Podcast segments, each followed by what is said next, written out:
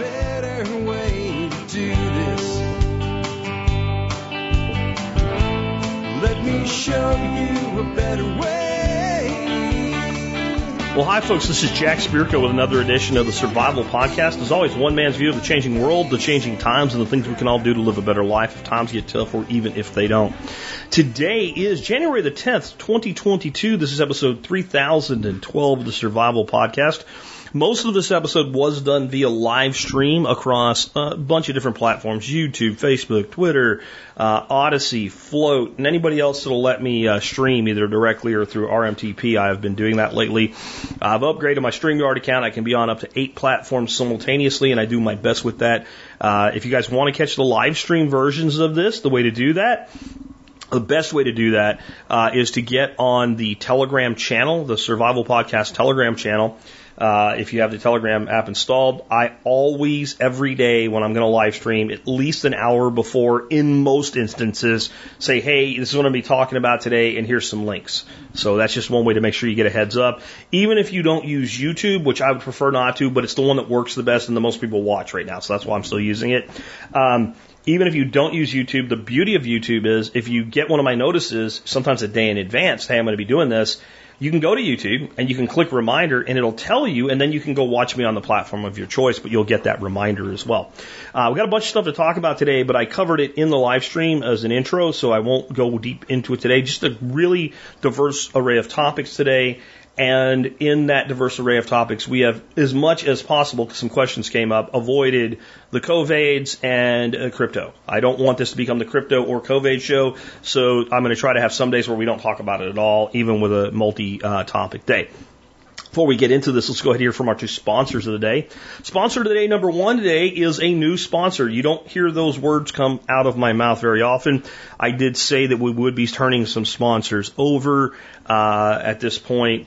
Some because I don't feel that they're just involved with the community at all, and a couple because I feel like, given what they sell, I've done as much as I can for them at this point, and it's time to maybe just bring in some fresh sponsors.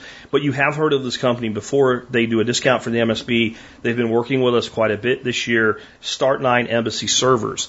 If you want to take back control of your life, I really recommend that you get over to Start9.com and pick up one of the Embassy servers, learn more about it, how to use it, and what it can do for you by providing you the ultimate in security and privacy, being able to run your own Start9 server. It's not as hard as it sounds, and I'm working with the folks over at Start9. They're going to be providing us some segments a couple times a month saying, hey, here's the thing you can install on your server, here's what it does, and here's why you'd want it.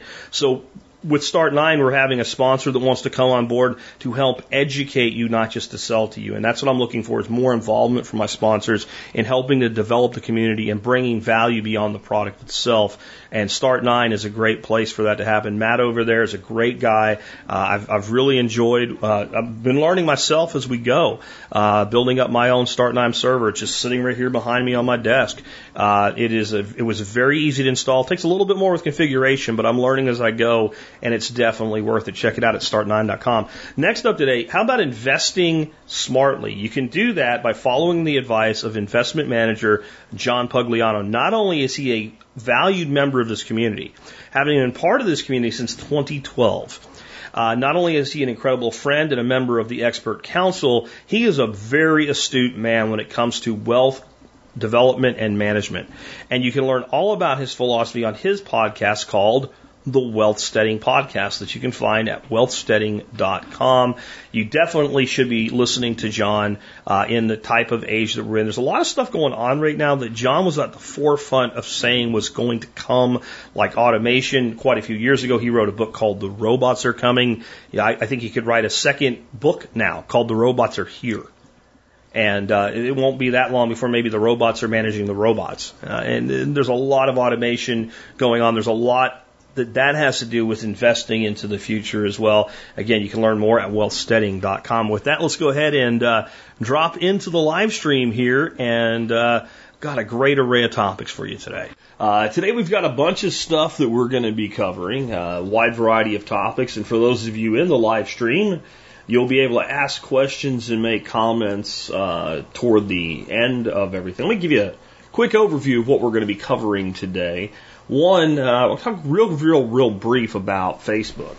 Not going to bash them or anything. Just going to make an observation after 2 years of not really using Facebook for much of anything other than shit posting, trying to get banned, and I live stream there. And if you're seeing me live stream on Facebook right now and you want to actually communicate with me on social media, you're going to have to do it somewhere other than Facebook, just saying. We're going to talk about calculating the start date of your plants today. You can see the thumbnail for today's episode, Gollum, and we wants to start the seeds. We know we mustn't, but we wants to. We're going to talk about figuring out when it is the right time to do that. We're going to talk about how parents were pulling kids out of school, but now it's really teachers that might be the next exodus from the government school system, and how it's probably not as bad as the sensationalism the author in the article I want to point out brings up. However, we are going to talk about how he's actually like deluded and smart at the same time. There's some valid points in this guy's article about this. But it's definitely a little bit of clutching of the pearls, I think, and a little bit of missing of the mark. We're going to talk about what to do if your business relies on certain things that are in short supply, and you can't get them. And now you've got this business, and it's running, and it's successful, but yet you can't get certain things. We're going to talk about moving to a town that it's on its way to becoming a ghost town. It's a town of very small number of population, and the population's dwindling in the middle, kind of like out in the middle of nowhere. Is there any real dangers in doing something like that? I actually think there are, so we're going to talk about that. We're going to talk about employees leaving big tech, and one employee in particular. I'll pull up the actual email over here on the other machine. That penned a Dear John letter, basically, to his employer. Very, very big tech employer. Not one of the social media giants, but yeah. And we're going to talk about how we can solve the food shortages that we keep hearing about coming more and more, getting worse and worse. We're going to start with the truth. There's no food shortages. I didn't say, it's not a Baghdad Bob thing, there are no Americans in Iraq. No, I don't mean it that way. I don't mean that there's no shortages in the supply lines right now. I don't mean that they might not get worse. I don't mean that you might not go to the store and a lot of things you want might not be there. I don't mean that. I mean there's no shortage of food. There's no shortage of cows. There might be a shortage of steaks, but there's no shortage of cows. There might be a shortage of bacon. There's no shortage of pigs. There might be a shortage of bread. There's no shortage of wheat. We'll talk about that. And after that, I'll be taking your questions and comments in the live stream. And I would ask, when you do drop questions and comments into the comment section for me, and I can see you if you do that on the Book of Faces, and I can see you if you do that on YouTube. That's not that I'm giving either of those preference over the other places I stream to. It's just the one that works with StreamYard where I can actually communicate back and forth in real time with you guys without using other screens and things like that. So yeah, let's start out with, well, I forgot to tell you something. You notice what's missing today? There's nothing about the COVIDs and there's nothing about cryptocurrency. We're going to just skip those for a day. I don't think that needs to be in every show, and I made a conscious effort to make sure that those things were not in there today. All right, so I want to start off with something, just an observation. So recently I did begin putting these live streams on Facebook again, and I used to feel that I got an awful lot out of Facebook, a lot of interaction with my audience, and I always told people that were in businesses that I didn't want to do social media, you're like a person in the turn of the last century, like 1900s, going from 18 into the 1900s, that says, you know what, we don't need a phone for our business. Like if your customers want to communicate with you in a medium, you use that medium. And I put a lot into Facebook and Twitter and other mainstream, I guess you want to call them, social media platforms for a long time. And I do believe that they did help grow my business over time, and they did increase my interaction with my audience, and that was good. But when they started censoring like crazy, I decided there was really no point to that. And what really bothered me was when they started threatening to get rid of groups I had built. That was the big thing. We had private groups. Nobody had to see it unless they wanted to. And that was like when I blew up and said, I'm done. And that was almost 2 years ago. But all that being said, I often wonder, like, am I missing anything by not being on Facebook? And I'm going to take out the interaction with you guys because I get plenty of that, right? I don't have enough time in the day to do as much interaction as I would like to do with you guys. And if you want to interact with me, there's MeWe, there's Float, there's Gab. Those three you can probably interact with me. And you're going to be better off using MeWe or Float because I don't spend that much time on Gab. I pretty much dump stuff there, and it's there because it's a platform people can reach me on. So that interaction is still there. I went on there today, and I scrolled for about 5 minutes. Now, I did it in Firefox with Facebook Container installed so that they can't infiltrate all my shit and track me everywhere I go. If you're going to insist on using them, I recommend that you do something like that. And what I came up with was there was absolutely nothing in that timeline that I didn't already know that I cared to know. Nothing.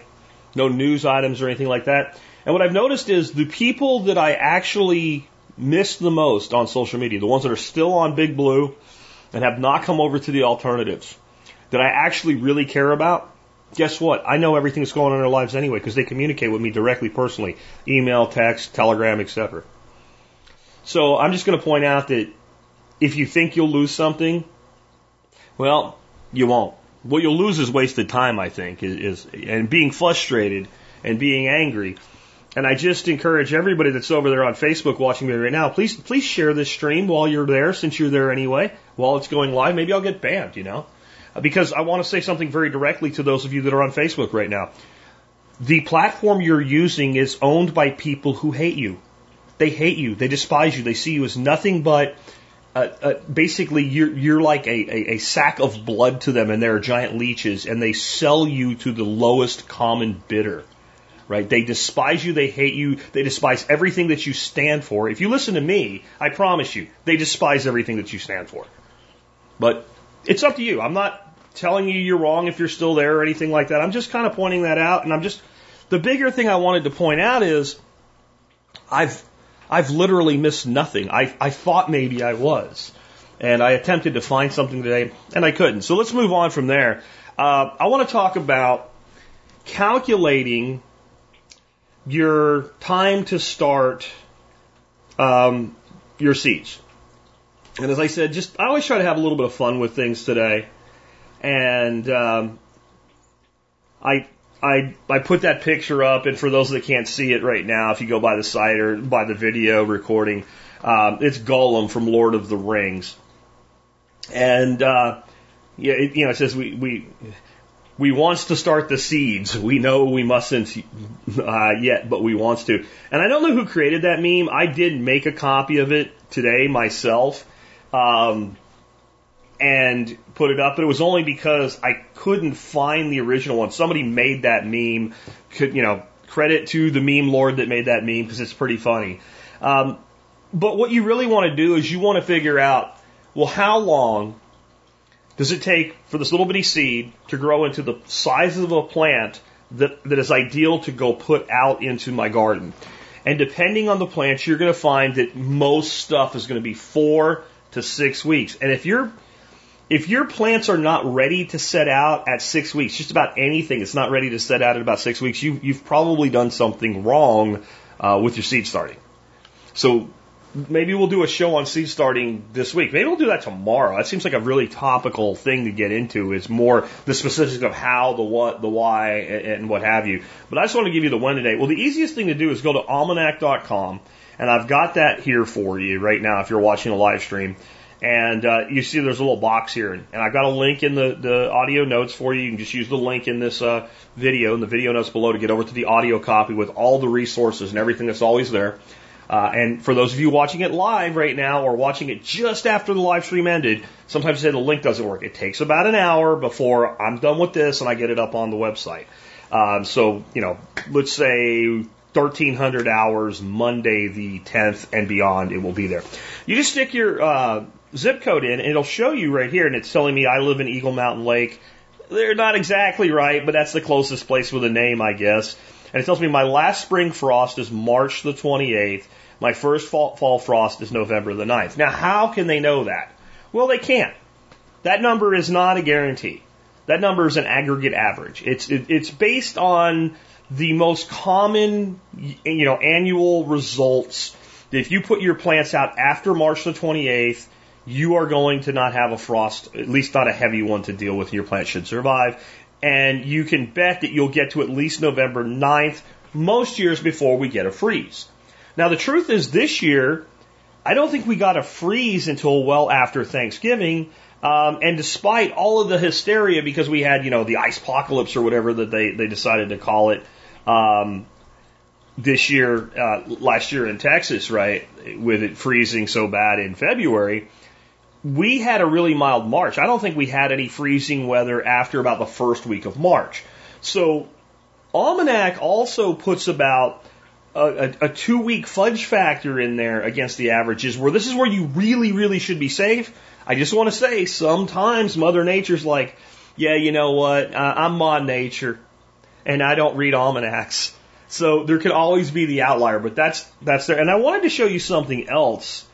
And again, those of you that are not watching a live stream, this will be available in the resources. And it's called a date calculator. And if this is the one I use, but if you can't find one, just go to Google and type, or I don't use Google anymore, DuckDuckGo, and type in date calculator, and you'll find it. It's at timeanddate.com. And what you do is you take your start date, and then you can add or subtract. In this case, we're going to subtract 6 weeks, and it averages that out to 42 days. And it says, for me, if I want to be putting my plants out by the 28th of March, I need to start my seeds February 14th, which is Valentine's Day. And that makes it really, really easy for me to remember. I've been doing that for a long time. And Valentine's Day is one of those days that, if you're married, you probably shouldn't forget. Dorothy and I are not big on Hallmark holidays at all. We don't make a big deal out of it or anything, but at least you throw like a happy Valentine's Day and maybe take her out to dinner, somewhere around that date for that date or something. So it makes it really easy for me to remember around Valentine's Day I need to be getting my seeds started, and about 2 weeks after that for stuff that only needs 4 weeks. The reason this stuff is important, and I wanted to talk about it, and I used the little funny thing with Gollum from Lord of the Rings about we wants to start the seeds, but we know we mustn't, is that actually is really important. It's actually really important that you don't start your seeds too early, because you only have so much room for that plant to grow out. And I think you also have to adjust to, what size plant do you want to put out, etc. And I tend to focus on about 4 weeks for just about everything. 4 weeks in my seed starting system, the way I take care of my plants, they're pretty much ready to go out, but they can handle another 2 weeks. And so what I usually do is I start my stuff around Valentine's Day, and I know if I have to wait all the way to the end of March that I can. And you want a few days in there, because just because March 28th is when you supposedly can doesn't mean that you'll be able to, because we have, other things going on in our life other than planting plants. And how much plants are you planting? Are your beds prepared? Like, there's all types of things. Usually I try to do my planting on weekends, right? So put a little fudge factor in there, and that way I can allow my plants another 2 weeks of growth if I need to. And then the other side of it is I want them far enough along. I want to encourage the growth to be aggressive enough, and I want, we'll get into this if we do a show on seed starting this week. But you don't want really tall plants. Right, literally tall, leggy plants are weak plants. You want mean little like troll plants, man. They want to be bushy and what have you. So you bring your lights way down on them, and you encourage that lateral outward growth, and you get a strong, sturdy plant. With one exception, I like my tomato plants a little bit leggy, not a lot, just a little bit, because I like to bury them way down in the ground, because then they root everywhere, and you get a much bigger root system. And with my tomatoes, and again, I'm getting into the technical side of this. I didn't really plan on it, but I don't bury my tomatoes super deep. Really, what I do is I actually bury them like on an angle, so that they're laying kind of like at about a 30-degree angle in the ground, so that they have a larger lateral root system that develops, because the roots will find their way down. But that way, if we have a season coming in where, let's say, I'm around March 18th, I'm 10 days early. And I can look at my 10-day forecast, and there's nothing on that 10-day forecast that even approaches a freeze. I'm putting them in early, man, because in my climate, and this is where you have to kind of adapt this to your own needs. In my climate, the longer I can keep those plants, in the ground and getting into production before the summer death months, the better off I'm going to be. I want production as early as I can get in the year. I want the plant really well established by the time the heat comes. And then that way, with a little coaxing and love and extra irrigation, we can get through those couple months of summer that are like July and August are really the tough ones for us here. And that kind of mitigates that 225-day grow period that we have here. And then that way, when we get into fall and everything starts to cool off and the rains return and everything, there's enough of an established base that then I get that second explosion. It's almost like we have two gardening seasons and a life support season. Not for all of our crops, but for most of our crops. So I just kind of wanted to cover that because I've been getting a lot of questions about, you know, it's winter. I should start seeds, right? Well, maybe. Because if your target date to put your plants out, you know, is like April 14th, then you're looking more at like February 28th. And so it's really important that you don't end up with plants that are overgrown and starting to stunt. Because it's almost worse than the plant being a little bit undersized. Once that plant kind of gets to a point where, like, based on how much root space it has, how much light, how much, you know, headroom it has, that it starts to stunt, you can send a plant in kind of a tailspin, and it's really hard. Then it's almost better to go and start anew than put a stunted plant in the ground. Sometimes once they stunt, they just don't come back. I'm wondering how many of y'all may have experienced that before. Next up, and this was one of those articles that when I read it, I was like, I am so glad that this article has the option to basically listen to it, because there was enough pablum in it that I couldn't really read it. So it does have an audio version where it's like the robot chick voice.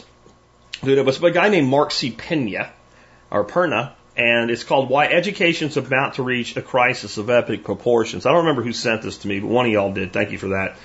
The kind of the big thing right here at the point, it says we're at a major tipping point in education. According to a recent survey, 48% of teachers admitted that they had considered quitting within the last 30 days. Of that number, 34% said they were thinking about leaving the profession. And, you know, that's one of those things that I listen to that. The person in me that wants to talk about everything that's wrong with government schools, and trust me, boys and girls, we're going to talk about what's wrong with government schools today, right now, in fact. But I want to, like, lather that up. I want to be like, yeah, man, you know, 48% admitted that they're considering quitting, and 34% said that they're considering leaving their profession altogether. And that's how bad it is for teachers. You know, it's, God, we got to do something about this. And that's what this guy is, pretty alarmist. And he does make some astute points. He also makes a lot of the typical, you know, teachers are heroes that don't wear capes type things. But I want to ask you a question. Anybody that's here in the live stream, we got about like 60 on YouTube right now. If you've considered quitting your job in the past 60 days, say me in the comment stream. We'll wait for those to start coming in. And I won't be surprised if we get about half of people here at least that say they've thought about quitting their job. And if you've thought about quitting and leaving, say me and leaving when you comment. So there's me. And if you want, those already said me. If you want to say me and leave, both, go ahead. And I think what we'll find is that if you ask any group of people, have you considered quitting your job in the last 2 months? Probably somewhere in the neighborhood of half are going to say, yeah, I have. I had a lot of jobs in my life that weren't even bad jobs. I had a lot of jobs in my life that paid really, really well. I had jobs that, you know, were multi-six-figure jobs that I did quit, and I did leave my industry. Is it because I was underpaid? No, it's because, like, you know, people tend to not like being told what to do and not like being controlled. Now, if you add to that, not only do I not want to be, you know, in this controlled environment, and if there's something I can do that gives me more fulfillment, I'm going to go do it. But if you put me into a position, like, at least what I can say about the jobs that I eventually walked away from, part of why I stayed with them as long as I did is they were merit-based. When I was in sales and what have you, the reality was if I did more, I got more. If I was better than the guy down the hall from my office, I got paid better. And when I, you know, kind of was in the conventional world of running my own companies, the better I ran my company, the higher the dividend I could pay myself in a distribution every quarter. So there was a meritocracy there. If you just take the innate basic thing that people generally don't like working for other people any more than they have to, and they don't like other people telling them what to do any more than they have to deal with, and then you remove the meritocracy from it so that even if I do better, right, I don't get any more. And the person that's you know in the classroom for a teacher next across the hall from me that's a lousy teacher. And I'm going to tell you, I get shit from teachers whenever I talk about this, but they never, ever actually disagree with my facts. They only disagree with my opinions, which is really interesting. Because when I say they're shitty teachers and they get like, oh my God, teachers work so hard, blah, blah, blah. I've been doing this for 25 years. You don't know, whatever, right? Whatever comes in. I'll say, so do you know any shitty teachers? Honest to God, yes or no? And about half of them go on another tirade, don't answer the question. I'd say about a third of them do that. About a third of them just don't respond after that because they don't like the answer. About a third of them come back and go, yeah, there's a lot of shitty teachers. And you're paid the same as them, right? And then you get the same excuse about any kind of a merit pay system. Well, what if I get the dumb kids? What's your job to teach the kids you get? I mean, and I don't believe there's any dumb kids. I think there's dumb programs. And when I look at this article, and I read this, or I actually listened to this article while I ate some really awesome bacon this morning, the guy goes into like all these things that we need to do to help teachers, and there's literally nothing he says that we need to do that we can do, right? One was stop telling teachers about self-care and bubble baths and things. They don't have time for it. We need to, take some of the burden off of their shoulders.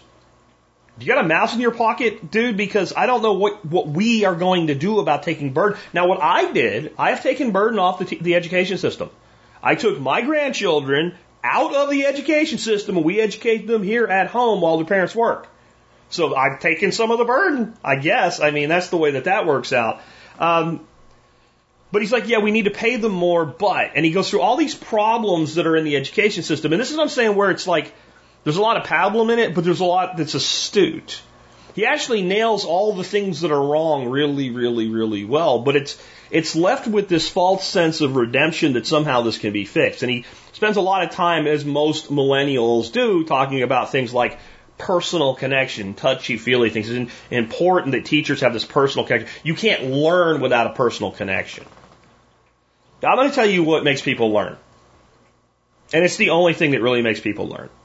There's a lot of different ways of providing it, but there's only one thing that actually gets people to learn.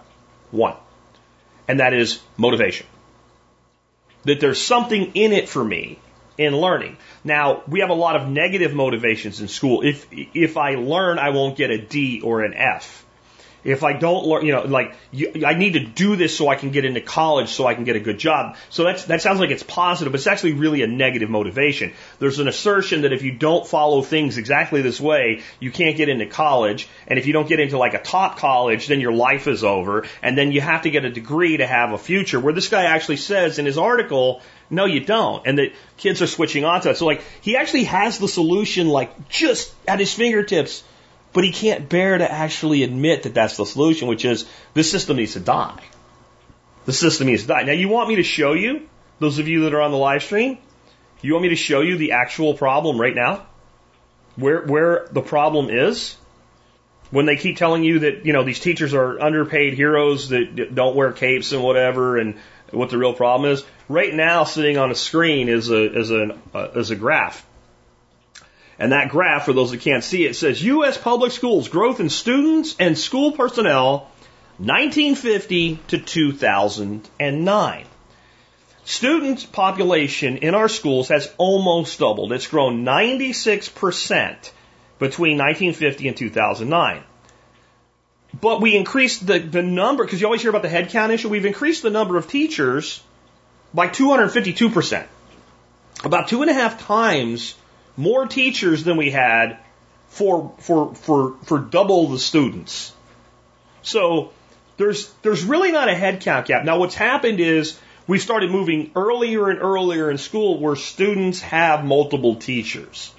When I was in school in 6th, 7th grade even, we tended to have 2 teachers. They broke into kind of the math discipline, math and science discipline side.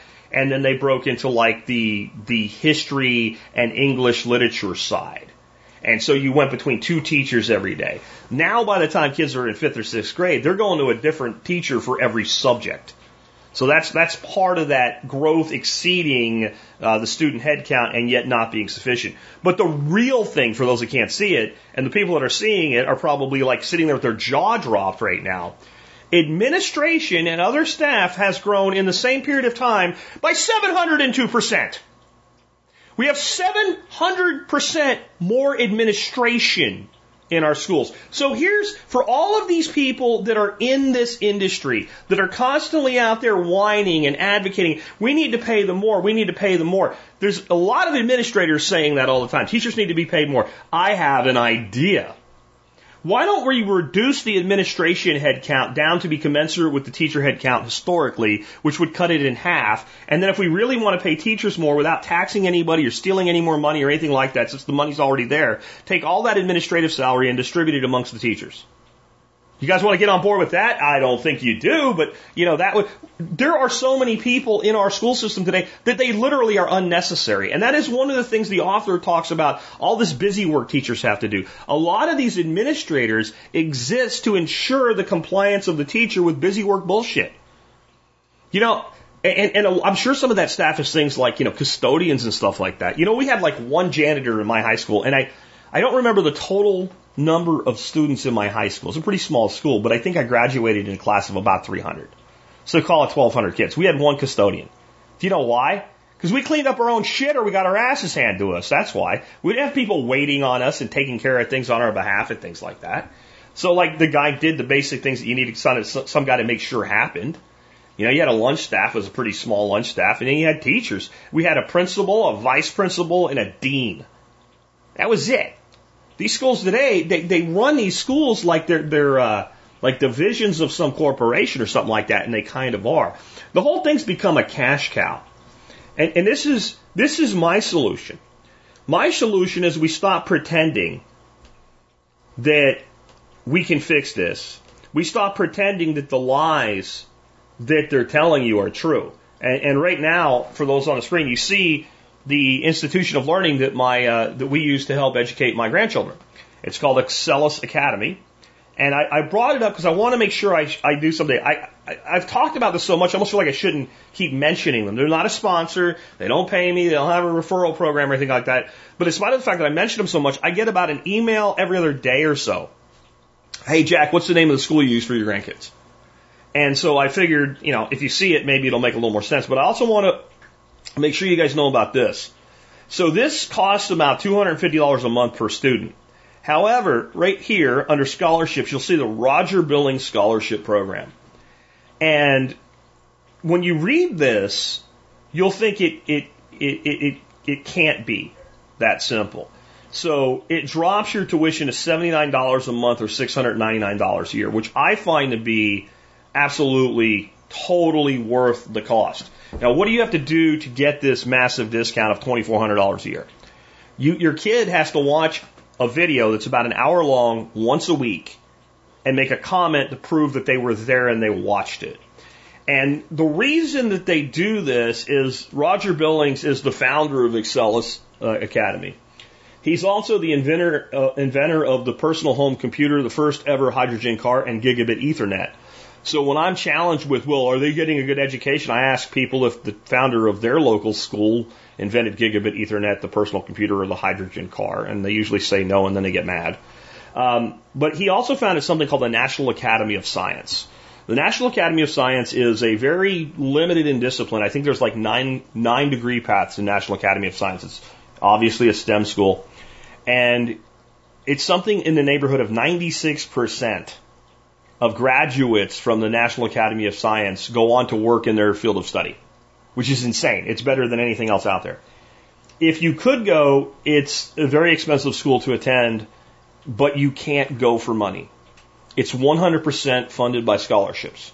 And this is one of their ways, these videos, which makes the little kids really stretch sometimes, but there's enough in there to keep them interested. And even though they make the little kids interested, the stretch makes the older kids stay interested. And our grandkids watch this every week, and they learn a lot from it, and it gives a big discount. And, you know, it's never too early to start handing responsibilities to kids. So, like, when I told my grandson he had to watch this every week, he's like, that's one more thing to do. I'm like, do you want to pay the $200 a month extra? You can. And real quick, he became motivated. And see, that's what I'm talking about is motivation. Motivation is how you actually gain education. And instead of all these negative connotations of education, if the motivation is it'll be fun or it'll be useful, and all this shit about, you know, distance learning doesn't work, it doesn't work, we have to be in the classroom. I need you people that are saying that to stop saying it and to just pause for like 10 seconds and evaluate whether or not that's the case. Because I could take my phone right now out to the living room and the dining room where my grandkids are learning right now, and I can show you them learning, and they're having a great time. They're enjoying what they're learning. I just had my freaking kindergarten level 5-year-old granddaughter explain gravity to me.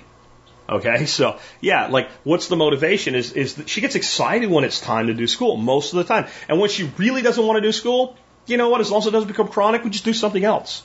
It's okay. Kids are not meant to sit for 8 hours a day, right? And they do most of their work in an hour to 3 hours a day, depending on what the workload that day is. And, you know, we can go through summer and not do any school, or like what we had my grandson do this year, one subject through summer. And if he hadn't done school through summer, we would have unenrolled and paused and then enrolled again, and you have that flexibility. So you don't have to pay if you're not using it. They can take as many or as few as fast as they want. If they can go really fast through science and they have to go slow in math, okay, you do that. It's just a better way. And the reality is all this stuff about distance learning doesn't work and all, it's bullshit. It's bullshit. All that happened was you parents got to look into the classroom and see how bad some of your teachers are. Because remember where this started. When I ask teachers that get angry with me and send me hate emails in all caps, and you can hear them banging the keyboard in the background in your head, man, you can hear, you don't know anything, right? When you ask them, are there any shitty teachers? They will generally, if they give you an answer at all, say yes. And if you say, is it like 10%? Then they go and they dump. Oh, you have no idea. It's at least half of all teachers suck. Really? Well, we should give them a raise, assuming that you're good at what you do, so you can get one too. And then they get really mad, but then they start examining it. And I think that's where the truth in this, like I said, even though they, you know, this kind of a little bit pearl clutching with half of all teachers said they're going to leave. Yeah, half of everybody thinks about leaving. It happens all the time. But I do think there is going to be more and more teacher exodus. More and more teacher exodus. But I think one of the things that's going to mitigate it is, I know some people really have been brainwashed in this. There's not a lot of jobs out there for people that are full-time teachers, and that's all that they've ever done, that pay anything close to what you're getting paid, if you include the benefits, both financially and logistically, and how much time you get off every year. And if there is, go do that job then. Then go do that job. And I've seen enough of it. I've seen teachers leave and then run back to teaching because it's not as hard a gig as it's made out to be. The interesting thing and the delusional nature of the whole industry was the article starts out with the guy said he asked a bunch of superintendents, you know, how many teachers can you lose before it puts a real burden on the system? And one school superintendent said, what? What? He said, if we lose even one, it's a tremendous burden. There's a word for people that have the audacity to say something so stupid. It's called delusional. And that's the problem in the entire space. It's a delusional space. It's a group of people who have been artificially having their egos inflated and their victimology inflated for decades. And it's coming to a head now. I would get my kids out if there was any way if I were you. Because it's not going to get any better. It's not going to get any better. One more time, it's not going to get any better. All right, I got an email from someone, and he said he's thinking about moving to a town. They found a house they kind of like and all. And he doesn't really say if it's in the town or near the town, right? Like, because that actually has a lot to do with, you know, how you would evaluate this. And I'd have to know the town and the existing demographics of the town to be 100% on this. But he basically said the town's population is only about 800, and it's been in decline. And there may not even be a town, you know, in the foreseeable future. It may just blow up and go away, and then there'll just be whoever's left living there and buildings falling down. Is there any dangers in that? And he said he went on, I think, our Discord, and somebody mentioned taxes, and he hadn't really even thought about that. Well, I don't think you're going to save that much in taxes. Like city-town taxes are generally not that huge a portion of your property tax bill. And as someone that lives in an unincorporated area, and I'm happy to pay the cost of doing so, by the way, because of the freedom it affords me, what I can tell you is your taxes tend to actually go up because the county has to assume additional responsibilities for you in a sparse area. So a lot of times your overall tax burden is actually higher when you're not incorporated within a town. There are towns and cities where that's not the case because their taxes are really, really high. I'm just betting that this town's taxes are not that high to begin with. So it could actually, it could be a wash. It could be a little higher or lower. I don't know that I'd worry that much about it. Here's my concern about towns that are in a collapsed state. If everybody just leaves, okay, fine. If everybody except a few kind of homesteader types stick around and the rest leave, okay. But I've seen a lot of towns in this country that have done this. I've taken a lot of trips where instead of flying, I've driven for a variety of reasons, even before the whole COVID thing and how much airplanes suck now. Often just to kind of see, like I don't think most Americans see enough of America to actually understand America. We are a big country, and we are an incredibly diverse country. We are diverse in race and demographics of just about every type, but we're also diverse in geography and in climate type and in terrain and in the age of towns. Like that's actually another diverse component. Like Boston and those towns up in the Northeast are really, really old towns. Yet we have some towns that are relatively new. That, they weren't even, if you went back to 1950, there wouldn't even be a town there. We have old towns that have come and gone, and we have old towns that have made it all the way through. We have young towns that have never actually turned into anything of any substantial, thing. And we have fairly young cities and towns that have. And there's a lot of diversity in that. And what I've noticed is a lot of these places that I drive through, you can tell there really used to be something there. They used to be vibrant. There was a time when it was probably growing. I've seen especially places that looked like they relied on tourism that shifted, like a couple towns in southern Arkansas that I remember from one drive along this lake, and you could tell that this used to be a beautiful, amazing place. And then you drive through what's left of the downtown area, which was never big, but it was a little downtown, kind of like I grew up with in Minersville and Pottsville, Pennsylvania areas. And the stores literally have trees growing through the roof, and you can look at the tree and you can just go, okay, that tree's probably about 15 years old. This thing probably fell apart about 20, 25 years ago. And in some of them, they're really gone. And it doesn't look like if you lived anywhere around there, other than not having, a lot of local resources, that you'd have any problems. And in other ones, most of the productive people left, and most of the non-productive people who didn't have means to leave stayed. And if you've gone through about a generation since that started, you end up with a lot of petty theft and petty crime, and a new person's going to be a target. So that's a big part of what is the existing demographic? I don't see most places like this as being a place that trouble comes to, right? But if trouble's there and it's being held in check by decent people, and the decent people leave, and you go from being the decent people being in a slight majority to being in a minority, you can have a lot of problems really, really quick. So that's another thing that I would consider. Personally, me being me and thinking the way that I do, if I'm going to move to a place that's in any way like what's being described here, I'm either going in with a rescue plan that I'm going to be part of the rejuvenation of this place, and I'm going to want to bring people with me and encourage people to come in and start building venues and start building again and seeing the opportunity that exists in these places where, there's generally a pretty decent workforce to be had because there aren't a lot of jobs. There's generally very affordable real estate. People are hungry for something to be better, to be involved, to revitalize an economy. I'm either doing that or I'm not going near it in the first place. If I'm going to bet on being left alone, then I'm going to go, even if that little town that's imploding is here, I'm going over here. I'm going 30 minutes out. And I think that if you're 30 minutes out from a town like this, then your problems are largely mitigated. But I'm just going to say that I saw some very clear evidence in a few towns like this that when we rolled through, we didn't slow down. Okay? And there was a reason we didn't, especially with out-of-state plates. You really stick out that you're not from around here now, are you, boy?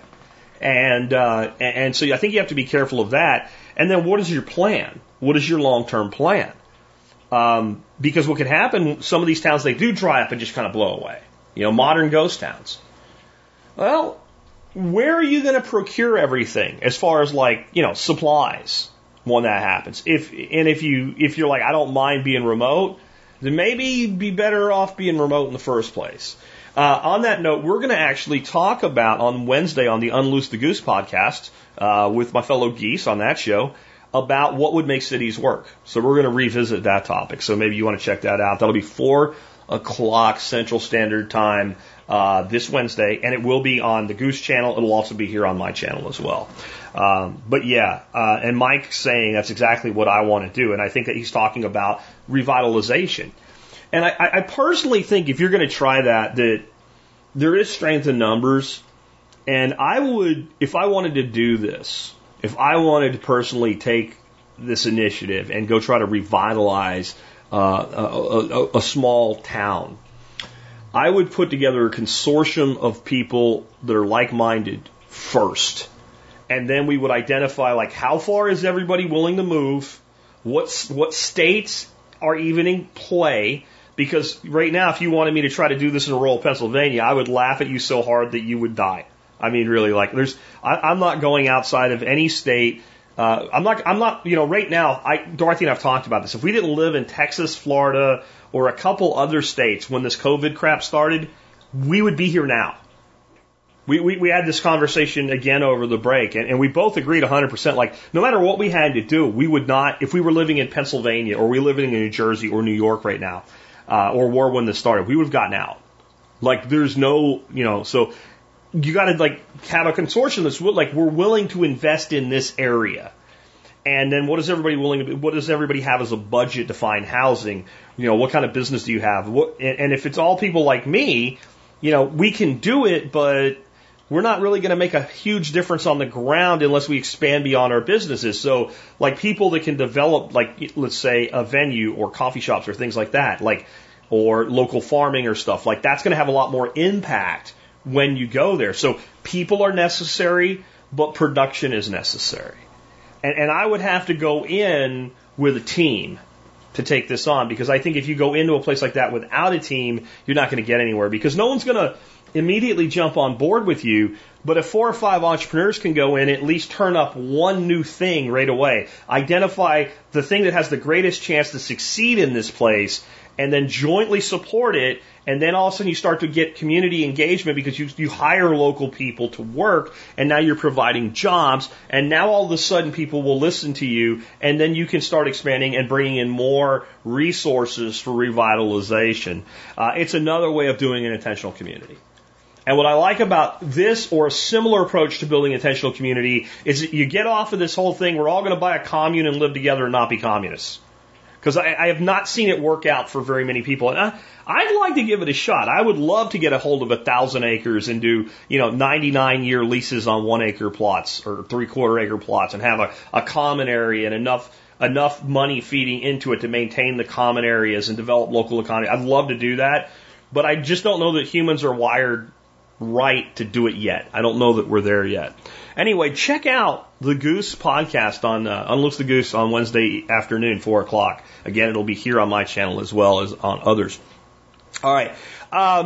Next up, I had a guy I haven't heard from in a while named John, and he reached out to me, and he said he started a business at my urging, a side hustle, and it's in the food world.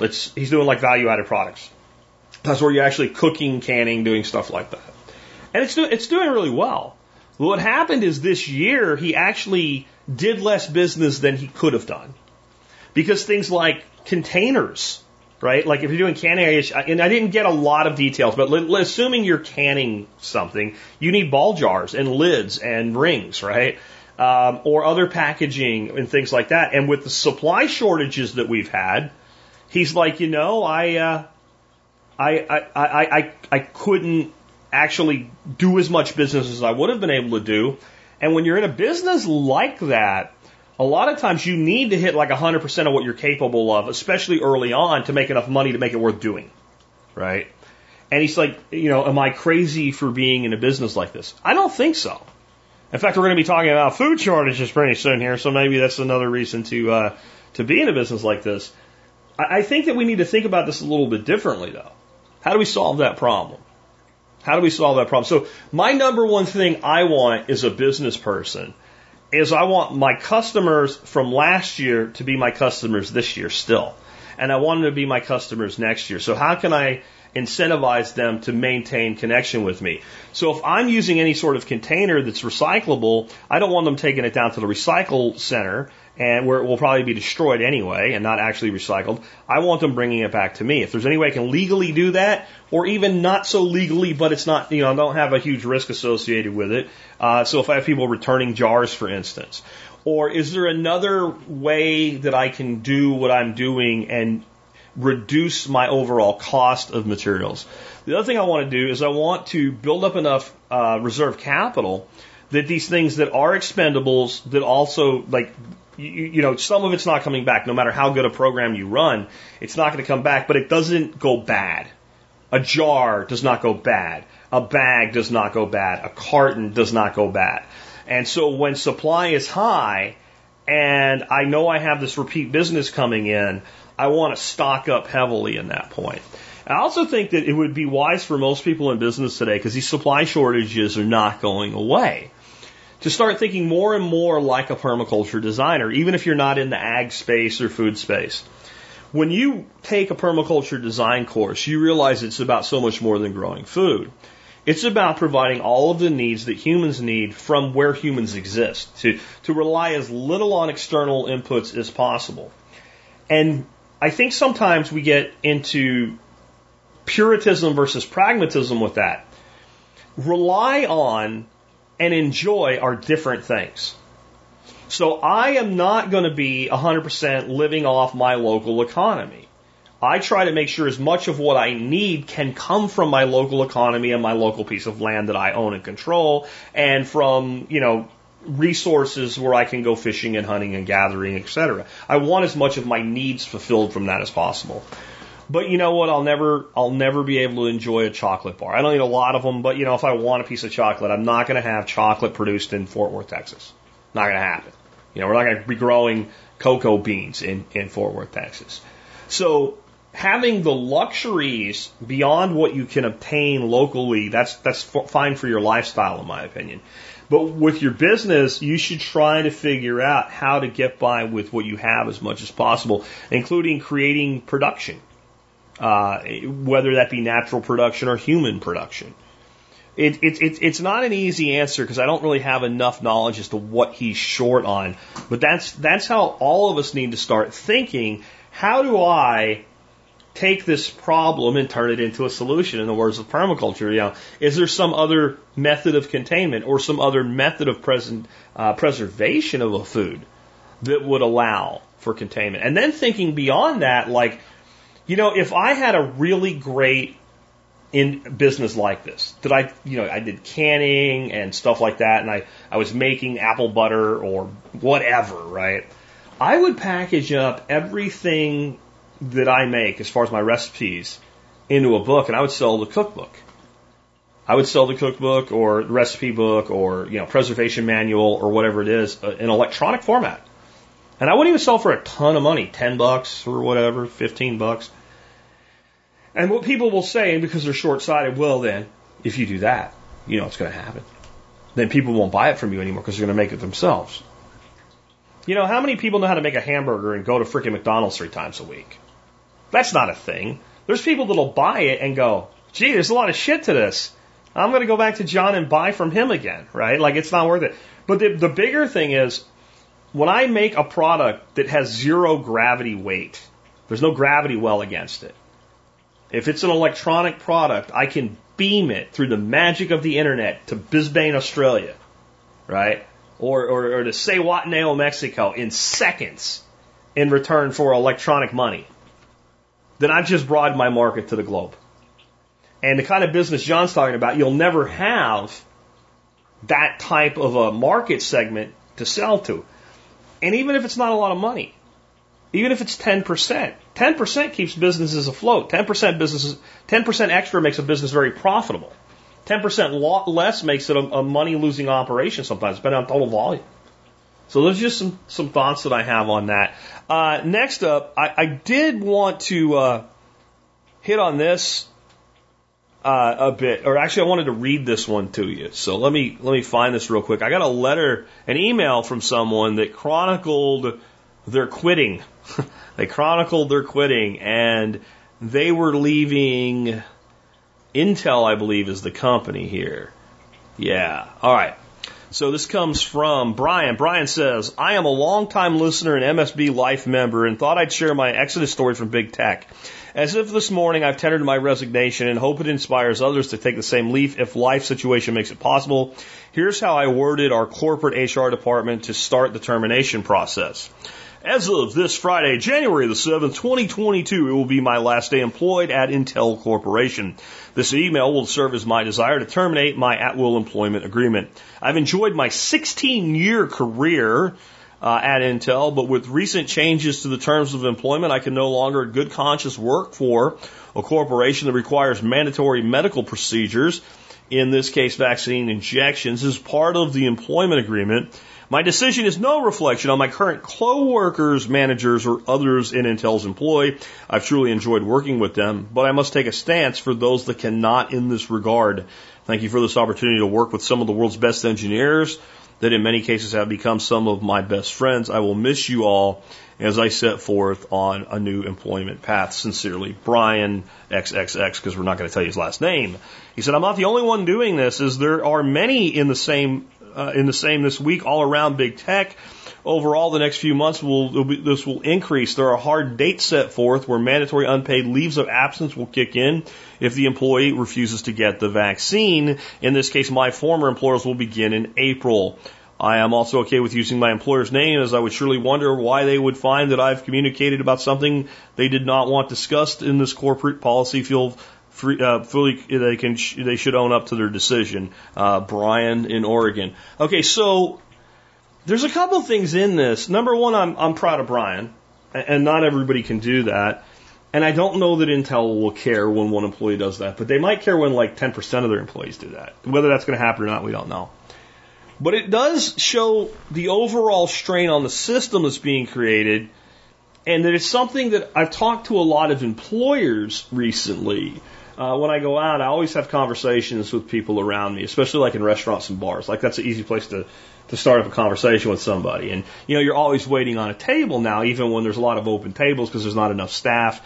And a lot of times you'll be talking to somebody. When you go out like we do, we go out like the middle of the day, you know, in the week, right? Because we have the freedom to do that. So you end up with people with flexibility in their lives around you. And they're usually having business while they're going out, or they have some level of freedom due to entrepreneurship.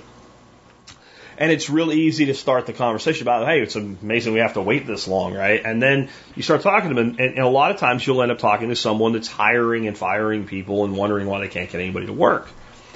But when you ask them, so do you make your employees wear a mask? A lot of times they say, well, yeah. And then they don't get.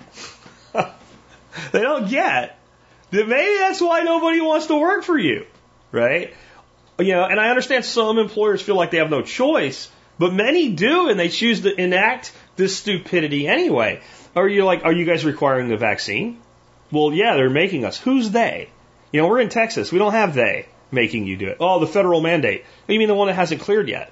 The one that's in the court system right now? Well, yeah, but we're just being prepared. You don't think this is affecting the number of people that want to work for you? And I'm like, do you ever have somebody ask you those questions when they're considering working for you and then not get back with you? Like, well, yeah, well, what do you think's going on here? And there is going to be a point in this, guys.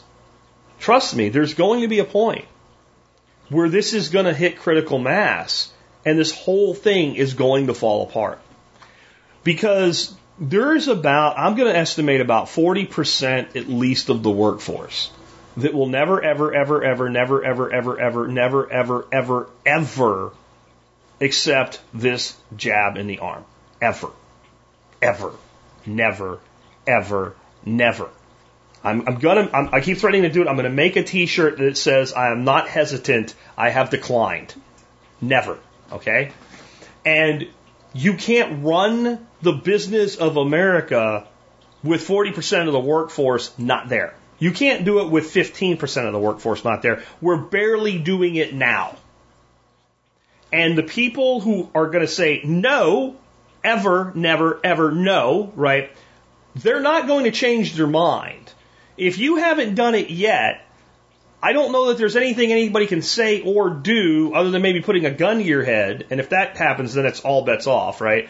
It will make you do it now. This idea that all of a sudden us holdouts are just going to go, gee, we were wrong. Go ahead, man, do it, right? It's not going to happen.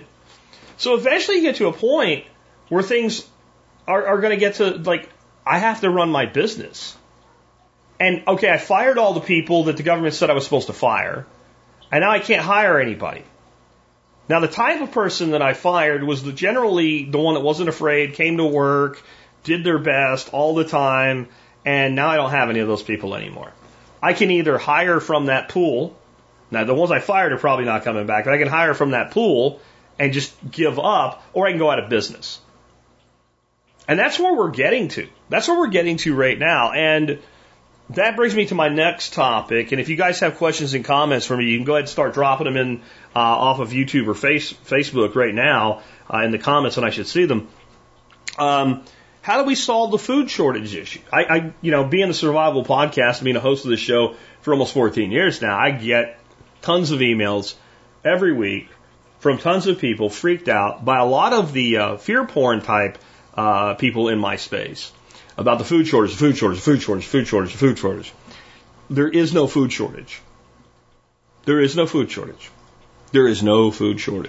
doesn't mean there's not shortages of the food for you to buy.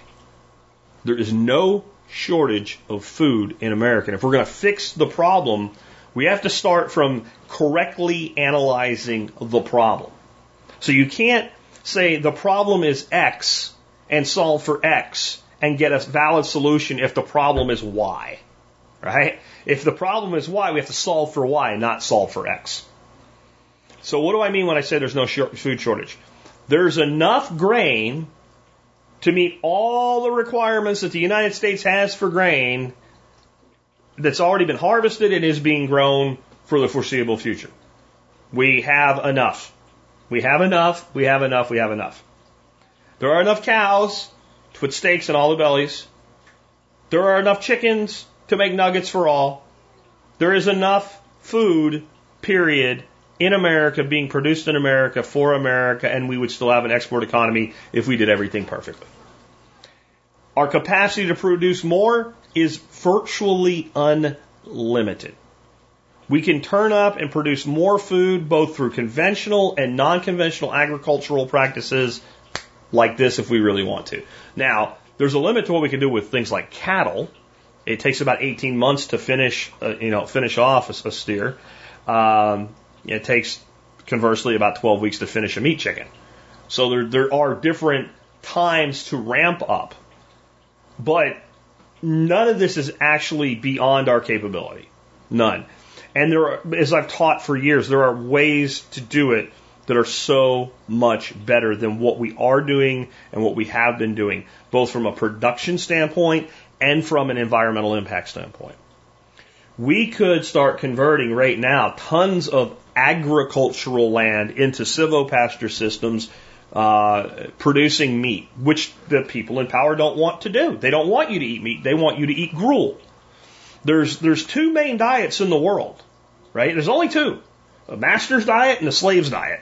And they want you eating a slave's diet because then you're sick and you're easy to control, period.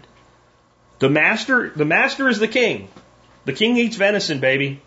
It's good to be the king. That's why it's good to be the king. The king eats the venison. The king eats the wild boar. The king eats the red deer, right?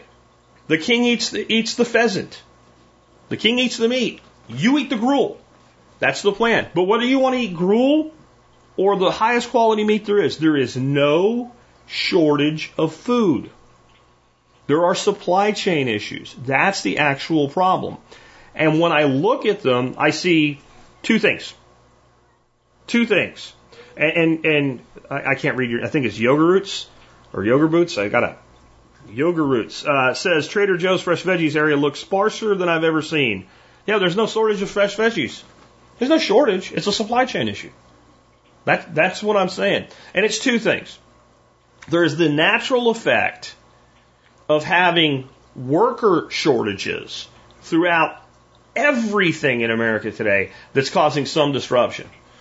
But I believe this is an orchestrated disruption. That these people really want you to live on soybeans that are colored red with beet juice and believe that it's a burger. And they will do anything and everything in their power to make that happen. Okay? Anything and everything possible within their power to make that happen, including starving you out.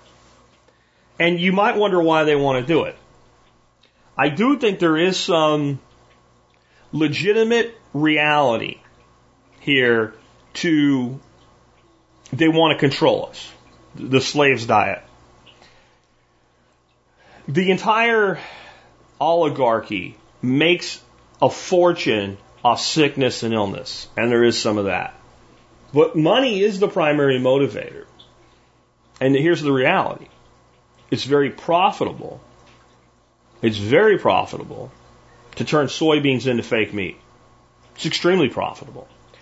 And you can automate soybean farming and grain farming and potato farming and rapeseed oil farming. Yeah, it's called rape. It's not canola, it's rapeseed. They market changed that, didn't they? All of these toxic foods that they want us to consume. It is all very much things that can be automated. We can produce, by the bushel, these grain crops. One person can produce 10,000 times what one person could have produced 100 years ago in these crops. And so when you have labor shortages, plus you want to maximize profits, if you could have basically robot machines plow and harrow and harvest and thresh and ship. Because remember, we're getting to a point where the vehicles are going to drive themselves. So you're going to get to a point where literally a truck can pull in with seed, disperse it into the field, robots maintain it and harvest it and process it, and then a fleet of trucks come back and take it away, and there's almost no humans involved whatsoever. There's a lot we can do with livestock. But you're not going to automate it. You're not going to automate it. Livestock moves around. It has to be taken care of. I mean, you could probably seriously automate a lot of things with things like the chicken houses of horror, like that Tyson and Purdue have. But when you're talking about animals out on natural ground the way that animals should be treated, they're living, breathing things. And we need to look at them and understand them and determine if we not want them not just to survive and thrive, but we want the landscape that they're in to become better. There is a certain level of art to this, of knowing I need to move these animals twice, in this next 3-day period instead of once. There is a skill set to be developed there. And it puts people in touch with the land, which is the last thing they want. They want to shove us all into cities. They want to put us all into these little controlled megapocalypses. And they want us to all feel like it's somehow wrong or dirty of us to go out and ruin nature. But what they're calling nature is nothing but these plowed, destroyed, chemically infused fields. That's not nature, right? The absence of humans does not mean nature. That's like the greatest lie that these bastards have sold to you and to your children and to your grandchildren, folks. That nature means the absence of us. You can have everything be complete shit and garbage and no humans in it. We could have tons of robots out there growing soy and wheat and corn and freaking rapeseed and all this other garbage crap food, constantly polluting the groundwater, constantly polluting our bodies. But when you go out there, you won't see any people, you won't see any buildings, so that's all natural, right? We are native to planet Earth. We are, us, human beings. We are natural. I am as natural as a wolf. I am as natural as a coyote. I am as natural as a deer. I am as natural as an eagle. I am as natural as a hawk. I am as natural as a largemouth bass. I'm as pick the animal of your choice that you love. A wildebeest, a lion, a tiger, a bear. So are you. We are of this place.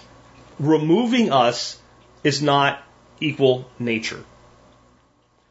Preventing the destruction of natural systems is our mission. is our job, is our purpose. I actually believe that that's why humans have evolved.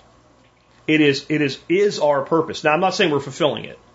It is our purpose to actually ensure the protection of wild systems and to take an active participation role in them. And the reason I can say that is that when I look at what happens when it's done properly, we make nature better. When you look at a system like, let's say, Mark Shepard built up in Wisconsin. I can't think of the name of his farm now, but you can look up Mark Shepard, Wisconsin, and you'll find his stuff if you're not familiar with him. And you have these systems, and what it was grain field and eroded red clay that flooded out every year when it rained. And now you have all these trees, and you have pigs and cattle and poultry pulsing through the system. You're producing chestnuts and apples and plums and all sorts of other crops. And if you dig into the soil, the red clay is now black topsoil for a foot deep. But the little ponds, both seasonal and long-term, all of a sudden are teeming with life. And you know, when he's finding frogs on his property that were thought extinct, when you have amphibian populations doing well, you have a really run natural system. It's one of the true, like the canary in the coal mine type things. When the first thing that really gets hit during environmental degradation is amphibians. They're like the easiest animal to disrupt, to destroy, to kill, to push out, and to eliminate. And so when they start returning, you know you're doing something right. And everywhere that we do these things, if you listen, like sometimes when Jeff Lawton's on the show, he does an expert counsel answer for us. And if he's outside, in the morning, he usually records his answers for us when he's having breakfast outside in the mornings. And you just hear life everywhere. When I was a kid, this is not so long ago, I'm not that old yet, getting there. I remember if I was hunting in the evenings, and I was hunting like the wood lines along the farms in rural Pennsylvania, there were sounds of everything. Birds, bugs. I mean, the place just would erupt with noise first thing in the morning and right in the evening. You would hear so much. And when I go to places like that now, I hear almost deafening silence. Because we kill everything to do these things. And we don't have to. And there's not a single problem when it comes to food supply that not only can't be solved, but as we solve it, we'll actually improve everything for all life on this planet. It's actually not that hard. It's in the words of Bill Mollison, embarrassingly simple. Anyway, guys, now, New Forest Farm is Mark's place. I don't see anything in all caps. I think maybe some people have asked me some things, but please, if you have anything you want me to comment on or questions for me from today's show, go ahead and drop them in all caps, and we'll see what we can do about getting you guys an answer or communicating with you. Yogurt says this is Agenda 21. I believe so. It's Agenda 2030 now, I guess is what they call it. It's Agenda 21 is largely misunderstood as to what it is, and we have some people that go so crazy with the conspiracy theories that the horrifying truth of what it really is gets buried. I've seen how this permeates and gets into local communities for a long time, going all the way back to the early 2000s. I remember being in Chamber of Commerce meetings and hearing these people come in that were supposedly going to revitalize communities and all, and we're worried about at the same time how do we do it environmentally sustainably, and it's always been the same thing: higher density populations. That's always their solution, right? That's always their solution. We can force more people into a smaller area, and that's good for the environment, as though we're not still drawing. Right? You can force more people. How many angels can you put on the head of a pin, right? We can make giant skyscrapers and whatever, but you will never sustain that population in that footprint. You'll still be taking from somewhere else, and you're going to produce waste that you will never 100% deal with. And so you're still going to be polluting out. So that's not a solution to the problem at all. Eric says, guys, please do all caps. We'll be more likely to see this. What's your method of avoiding personal bias when researching facts in politically, religious, and scientific charged subjects? So this is what I try to do. Some of these things are pretty self-evident, right? Like, once you know a thing, you can't pretend you don't know a thing and pretend to be objective anymore, right? But I still try to, like, admit I could be wrong. Anything you think you know, you could be wrong. I try to be agnostic about all things, and this is what I think based on all the evidence that I have up to this point, but I can't possibly 100% know in most instances. What I try to do is ask myself, if I was hired to prove me wrong, like you hired me like an attorney to prove myself wrong, how would I do that? And then I try to become informed enough on a subject that I can argue against myself effectively. But then the key with that is not emotionally led, not based on fallacy that most people believe. I believe I could take either side of most issues. And if you give me a group of people in a room, you know, most people are easily led. You know, that's kind of the lesson from the Jedi mind trick in Star Wars, guys, it only works on the weak-minded. Well, that most people are weak-minded. That's the lesson in that, right? And I could take either side of that, especially if I was a charlatan and didn't have principles. And I could have the majority of people in that room agree with either side of that issue in about 30 to 40 minutes. I know I can do that because when you know what, when you manage sales territories and you have to do presentations to boards of directors, you have to convince them that the information's good even if it's bad. You get really good at it really fast. So I don't mean that way. I mean without manipulation of data, without invoking emotional ploys, can I build a case against my own position? And I go out and try to build a logical refutation of my own position. And then one of two things occur. I become 100% convinced that I was right in the first place, or I find out I was wrong or partially wrong. And then I modify my position. And you will never be able to say that the way I'm going to find the answer is by finding reliable information in of itself. If you're not willing to critically attack your own position, and this is where I think sometimes people think, well, he doesn't listen.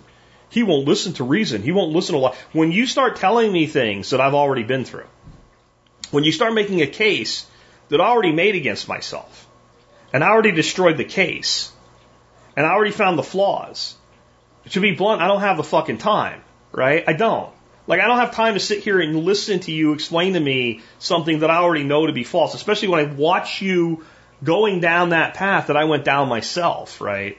And I think that's really what's really important, is that we start to find these answers by actually attempting to disprove our own position. And if you're not comfortable attempting to disprove your own position, then you're not evolved enough yet in your position to take it seriously. And it's hard because when you start doing this, you're going to run into most of the information is going to be things that are exaggerated and emotional. And you're going to have to dig and wade through crap that, since you already feel opposite, it's hard to tolerate.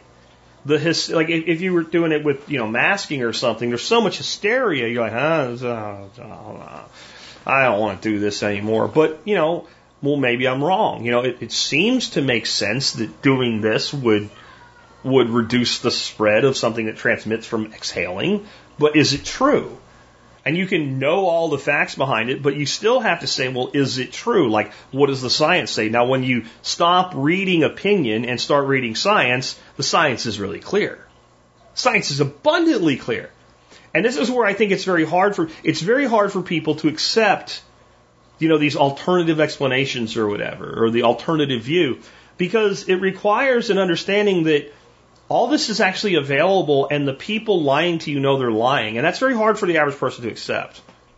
You know, it really is. I don't want to go too far down that path because I said we're not going to do the COVIDs and the crypto today, and we're going to try not to. But I don't see a lot more. I don't know who this is for, but Critical Chris says, do you mean all corn or corn treated with glyphosate and pesticides? Okay, so this is how I feel about corn. Corn is a toxin for human beings. If you add glyphosate and other toxins to it, it's worse.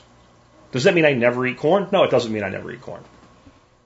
But, you know, alcohol is a toxin, and I mitigate my consumption of alcohol because I know it's a toxin. If you try to feed somebody on a diet of corn and nothing else, they'll die. They can have all the caloric input that they want, but they'll die.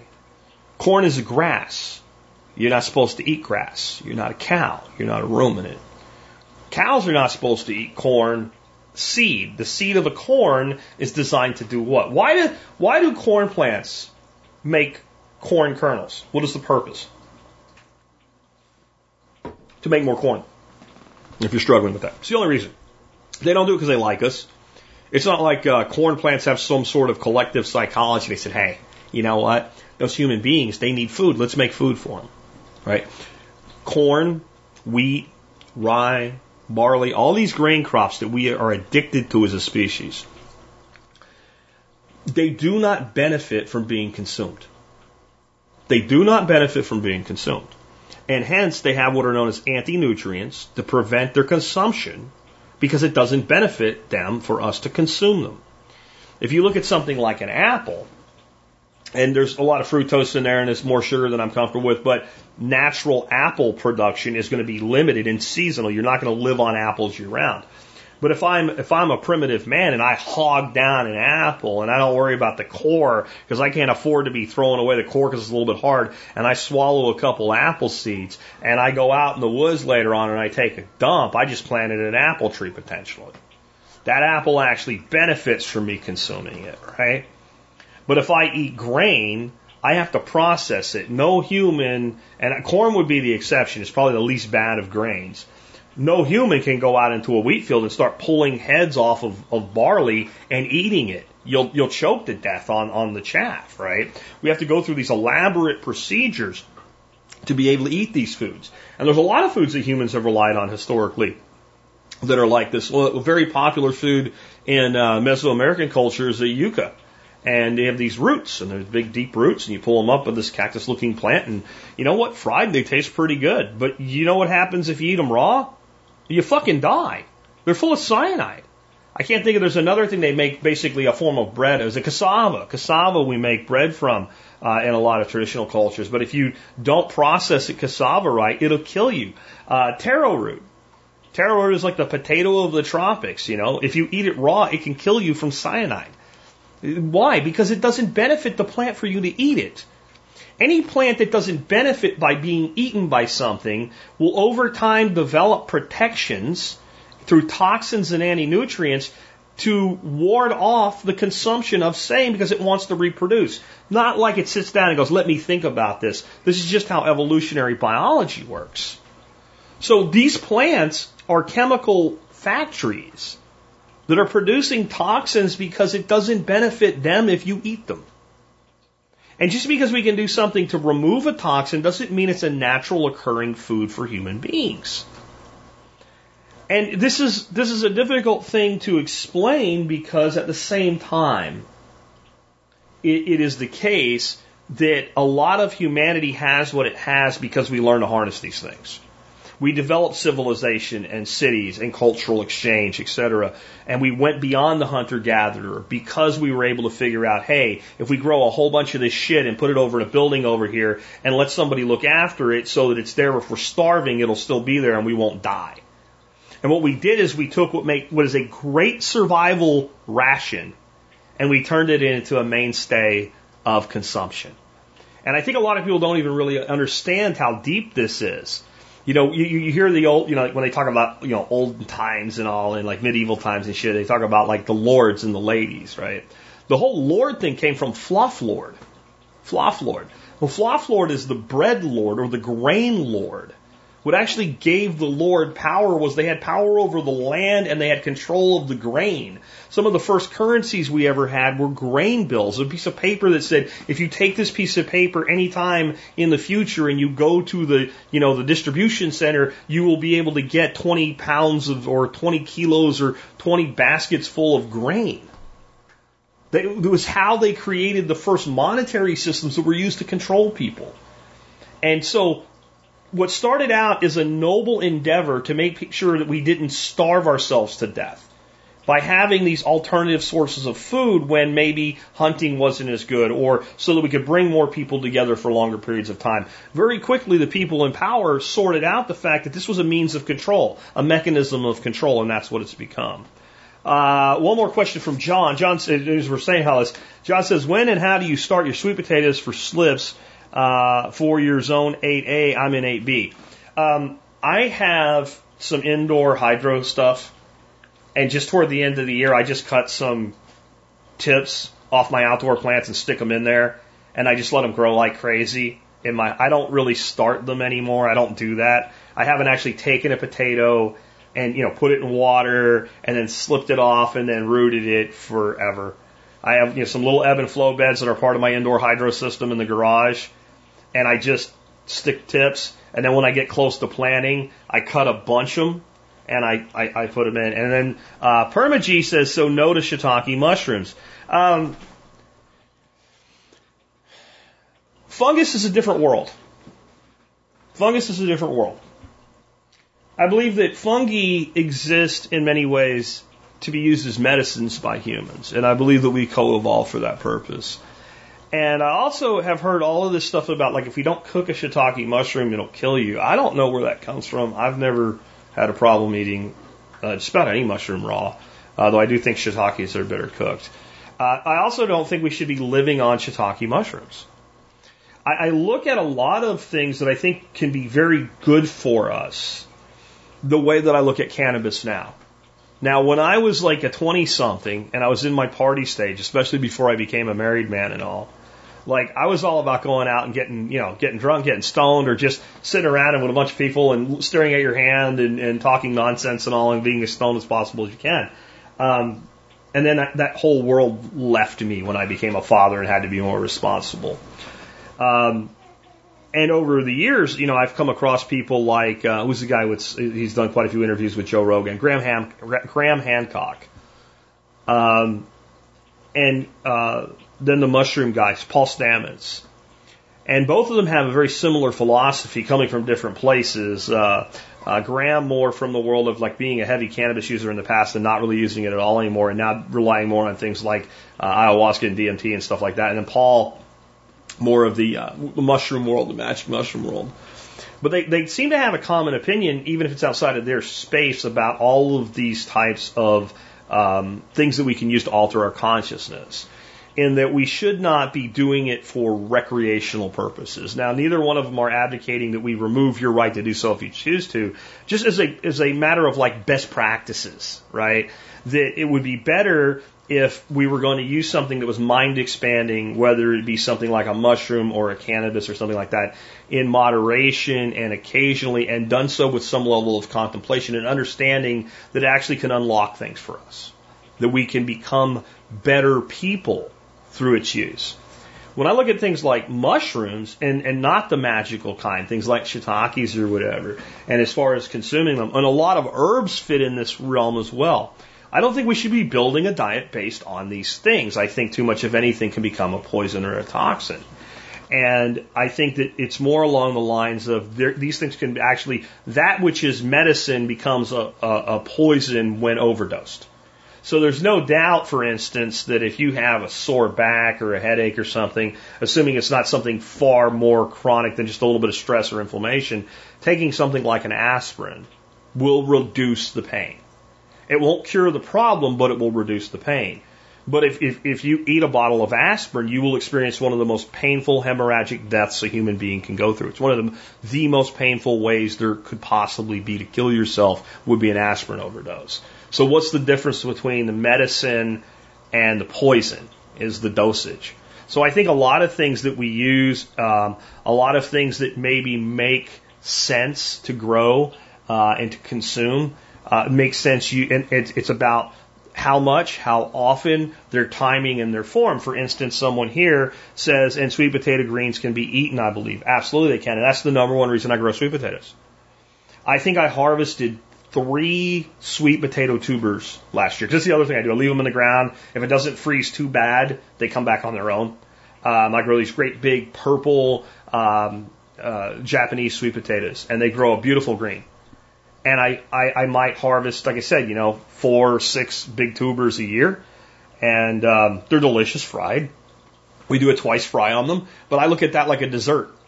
So the way that somebody might look at like a piece of chocolate cake, I look at something like a sweet potato tuber. It's something that we eat maybe a couple times a year, maybe at the end of the season, maybe about a month from now, maybe I'll pull one of them out that's in storage right now and make some fries with some duck breast or something like that. And in the middle of winter to kind of celebrate the fact that we're heading back to spring or something. It's not something that I'm going to make a living on. However, the greens are a totally different thing. The greens are delicious, and I grow the greens as much for me as I do for the birds, right? So I will take an ebb and flow bed in one of my systems, and I'll put a couple sprigs in there, and it'll take off. And then about once every 3 weeks, I'll be able to harvest like a wheelbarrow full of greens, and it'll grow straight back. And I'll take that, and I'll feed my ducks with that. And, I'll never eat enough sweet potato greens to ever need to grow more than we grow. It's an insane amount of greens they produce. And I also grow things like water spinach that are in the same family. Sweet potatoes, water spinach. I'm trying to think of the other stuff. They're basically in the morning glory family, and some morning glories are really, really toxic, but a lot of them are not. And I think this is, when I talk about dietary things and things maybe you should and shouldn't eat, I don't mean you should never eat them. I mean that you shouldn't base your daily caloric needs from them. If you want to eat a roasted cob of corn someday, go ahead. It's good. I admit it. It tastes great. You get almost no nutritional value from corn, by the way. Unless you use the process of nixtamalization with corn, when certain types of like corn flour and things like that are made, you get almost no nutritional benefit from corn. And that's why, people make jokes about the toilet after you eat a couple cobs of corn, but there's a reason it comes out that way, because your body can't digest it. It can't really, even what is there, it can't extract. So we don't need to be relying on things that are generally toxic at higher dosages for our caloric needs. That's where everything goes south. And with that, I'm going to wrap up today, guys. I hope you guys enjoyed it. I appreciate it. Again, if you watch me on Facebook live feed or Twitter live feed, please share it so that maybe eventually, not today, but some of the other topics I cover, maybe eventually they'll go ahead and ban me instead of shadow banning me. It's kind of funny. I'm looking here, and I think right now we have like 2 people watching the Facebook feed. Long before I left Facebook, and I have just as many followers there now as I always have. I would do a live feed on Facebook and have like 300. So now I have 2. So that says something about algorithms and how they control the flow of information. But, guys, I appreciate you being with me today. Again, the audio version will be out on Spotify and on iTunes or Apple Podcasts and Pocket Casts and all that about an hour from now. And all the resources that I mentioned will be available for you there. There is a link in the video notes. With that wrapped up, let me remind you guys, if you like the show and the work that we do, you can always support us by doing your online shopping at tspaz.com. The item of the day today that I have for you is made by a company called Avid Armor, and I brought these to you mid last year, and they're vacuum sealer bags. And I went on a quest last year to find a better solution. I use a commercial vacuum sealer made by Cabela's. And it's pretty old, and it even has a problem, but overall it still works, and I'm not willing to get rid of it yet. But I have had a lot of bags over the years fail on me, and I've gone 2 ways. I bought really cheap bags, said they're going to fail, who cares? And I bought really expensive bags, and then I still get failures. When I found Avid Armor, I found bags that were a lot less expensive than the expensive ones, a little bit more expensive than the super cheap ones, but almost never fail. They're fantastic, and the reason you ain't heard about them in a couple months, they've been out of stock. Supply shortages, etc. We hit on that today quite a bit. They've been out of stock. And today I checked, and almost all of the different options were in stock. So they don't go bad. They don't wear out. They don't have an expiration date. Get them while you can and preserve that food, because there's nothing worse than investing in either growing or buying high-quality food, putting it in the freezer, taking it out a few weeks, months later, and it's ruined and freezer burnt and doesn't taste good. Vacuum sealing is the way to go, but you want the right bags. I believe these are the right bags. You can get 200 quart size bags. Those are fairly large bags for $27. I also give you in the write-up my number one way to make sure things don't fail on you. Now, I am thinking about eventually getting a chamber vacuum machine, which will negate this, and it works totally different. We won't get into that today. But as long as I'm still using my commercial vacuum sealer, the number one reason you get failures, other than shitty bags, is that liquid gets up into the seal, and that causes the seal to fail. Well, liquid doesn't flow when it's frozen. So what I generally do, I put the things that I'm going to vacuum seal into my bag, arrange them kind of laid out the way that I would like them to lay, and I put them in the freezer. And I set a timer so I don't forget for about an hour and a half, 2 hours. And they'll be mostly frozen at that point. I take them out, I turn the machine on, and they freeze perfectly every time. The other thing is pointy, sharp things. You got to be careful when that happens, and some things are definitely worth double sealing. Anyway, with that, just a quick reminder, if you do your online shopping, starting at tspaz.com, whether it's something I've reviewed or not, as long as you start there, you'll help me out no matter what you buy. With that, let's go ahead and thank everybody for tuning in today. And it's been Jack Spirko with another edition of the Survival Podcast, helping you figure out how to live that better life if times get tough or even if they don't. Up, they keep bringing you down. Are they gonna bail you out or just run you around? They said you should have a house the American way. $1 down, $1 a month, and you never have to pay. There's a better way to do this. Let me show you a better way. You don't have to be another face in the crowd. You don't have to live the way they tell you to. Make your own way, the others will follow.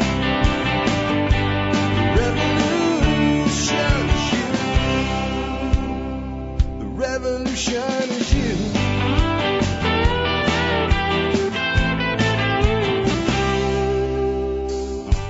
It's in our food these days, you know it's on our TVs. Sometimes we forget we are what we eat. I don't know the answer. It's like there's nothing I can do. It's the price we pay, I guess, when we follow all the rules. There's a better way to do this. Let me show you a better way. You don't have to be another face in the crowd.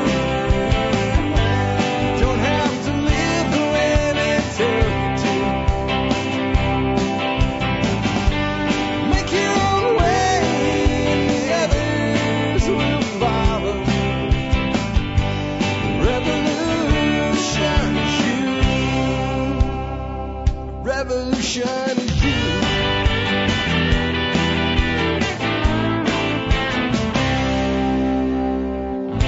Someday we'll realize our children just can't pay. There's nobody up